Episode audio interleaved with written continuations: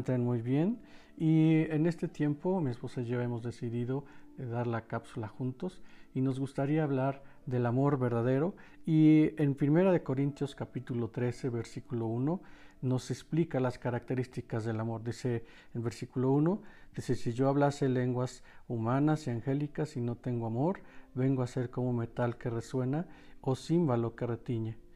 Y si tuviese profecía y entendiese todos los misterios de toda ciencia y tuviese toda la fe de tal manera que trasladase los montes y no tengo amor, nada soy. Vemos cómo prácticamente Dios exalta eh, eh, lo que es el amor. Dice la palabra, yo soy amor, o sea, Dios es amor. Entonces, cuando nosotros hacemos cosas extraordinarias, cuando nosotros, eh, dice en el versículo 2 a finales, si yo tengo la fe suficiente para trasladar un monte, pero no tengo amor, de nada me sirve. Una de las cosas que nosotros necesitamos es ver a Dios en todo momento para que conforme lo que Dios quiere, hagamos todo, todo, todo lo que Él necesita. O sea, es, eh, podemos trasladar montes, pero el amor de Dios nos da esa misericordia para, para tener un objetivo preciso y, que el reino de Dios se establezca. Dice, si yo hablase humanas, eh, perdón, lenguas humanas y angélicas y no tengo amor, quiere decir, si yo puedo hablar todas las lenguas, pero pero no estoy junto al amor, sino estoy junto a Dios, quien es quien, quien me da eh, eh, el destino eterno, si no es quien me da mi, propósito, nuestro propósito de vida, entonces de nada nos, de, nada nos sirve. Así es.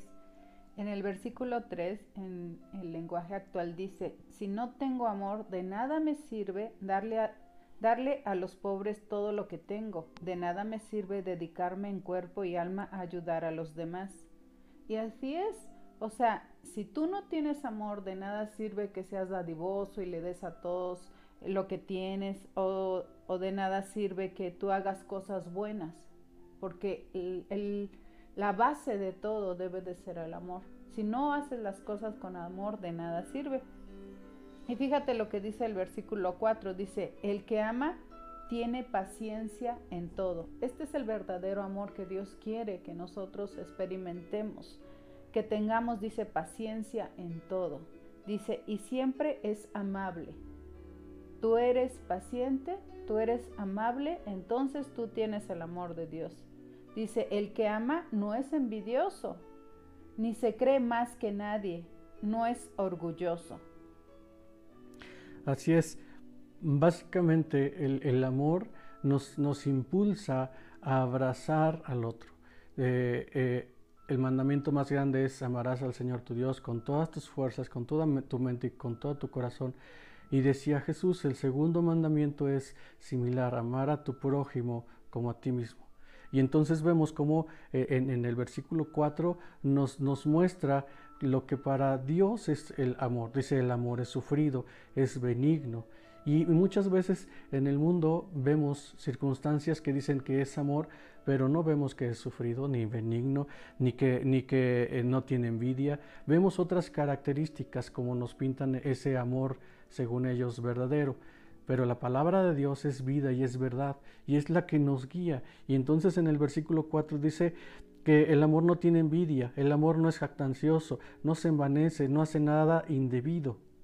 Y muchas veces eh, eh, abusando de, esas cosas, abusando de esa palabra en el mundo, eh, hacen o forzan a la gente a hacer cosas indebidas según ellos por amor. Pero acá dice eh, que, el amor no hace nada indebido, no busca lo suyo, no se irrita, no guarda rencor, se goza en la, eh, dice, no se goza en la injusticia, mas se goza en la verdad.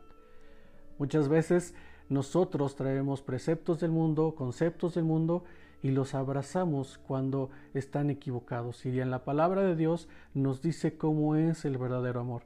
Por eso en este tiempo hemos decidido tomar estos versículos y, rascar un poquito, indagar un poquito cómo Dios nos marca que es el verdadero amor.